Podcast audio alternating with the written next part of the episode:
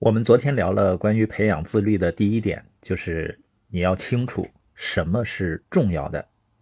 你看，很多人整天忙忙活活的，比国务院总理还忙，但生产效率很低，这就说明他没有做最重要的事儿。为什么没做重要的事儿呢？就是他没想明白，什么在他人生中是最重要的。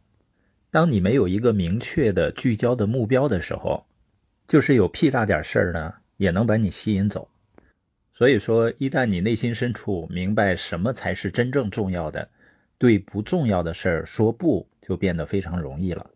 那培养自律的第二点就是要扔掉各种借口。这个借口，你就像扔掉鱼内脏的垃圾一样。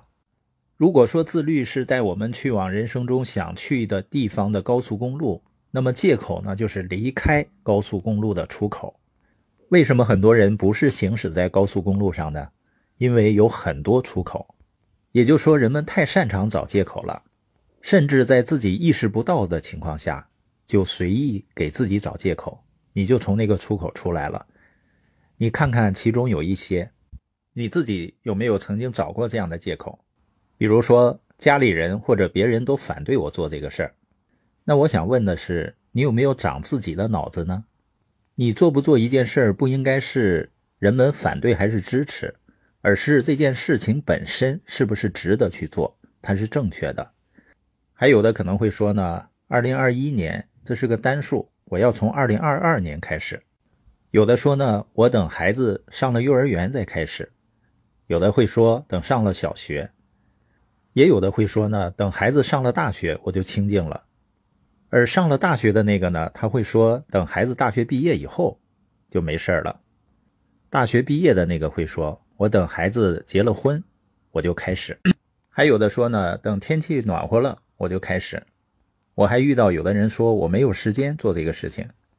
有时我会开玩笑问他，我说假设你每天能够拿出两个小时时间蹲在墙角，然后会有人付给你五百块钱。你能不能抽出这两个小时时间呢？而且我发现一个现象啊，我觉得几乎所有我遇到的人都比我要忙得多，好像这个世界上就我一个闲人似的。但他们所获得的成果却不敢恭维。也有的人会说我没有口才，我太老了，我太年轻了，我没有经验，我不知道怎么开始。我自己也曾经说过其中一些话。但我知道，如果我少说一些这类的话，我会取得更好的成绩的。一个人不去找借口太重要了，尤其是当我们做错了事情的时候，要为自己做错的事情道歉，而不是找借口。孩子养成这样的习惯是最重要的，但孩子怎么才能不找借口呢？是从父母开始。如果非要把一个人的思想境界分出高低的话，我觉得最低境界的人就是做错了不承认。而且呢，总找借口。